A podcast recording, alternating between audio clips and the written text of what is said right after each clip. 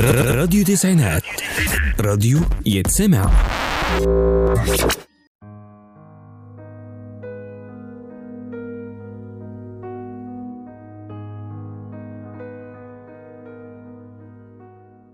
يا مساء الخير والسعادة على أحلى مستمعين مستمعي راديو تسعينات.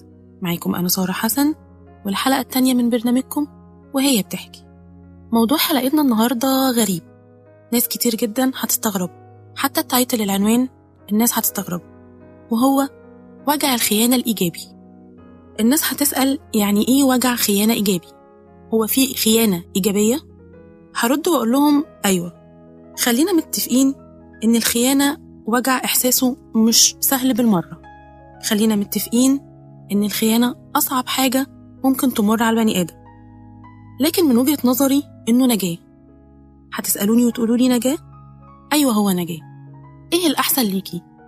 إنك تعرفي وتتصدمي وبعد كده تبدأي تشوفي حياتك صح؟ ولا إنك تكملي متخانة؟ إيه الأحسن؟ إنك تفوقي وترتبي حياتك ولا إنك تعيشي دور الضحية؟ اعتبري إن الصدمة دي طوبة وقفتي عليها فرفعتك درجة والدرجة دي خلقت منك شخصية مدركة وفاهمة وعارفة تشغل دماغها علشان تختار صح المرة الجاية حطي في دماغك إن الخاين بيكون هو الخسران هو الأضعف هو الأسوأ. فالأولى إنه يعيش هو في الحزن ده اللي أنت بتعيشي فيه أيام وشهور ويمكن سنين كتير وبتضيعي وقت كتير في الحزن ده. هنطلع فاصل وهنرجع لكم تاني. استنونا.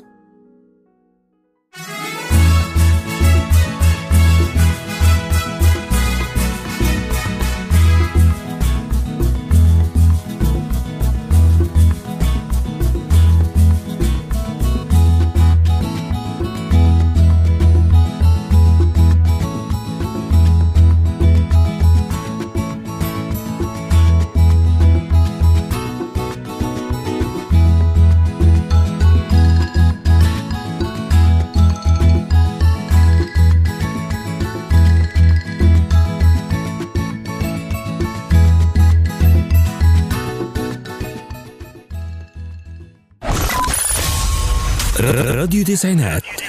راديو يتسمع.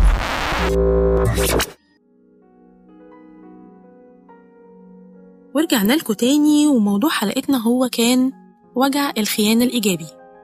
خليكي عارفة إنك جواكي قوة وجواكي صبر وعندك حاجات موجودة في فطرتك. إحنا في فطرتنا فطرة الأنثى اتخلقنا على كده بتتحمل وكمان بتكون قوية. استغلي ده في حياتك. وفي المواقف الصعبة. مش هقولك ما تزعليش.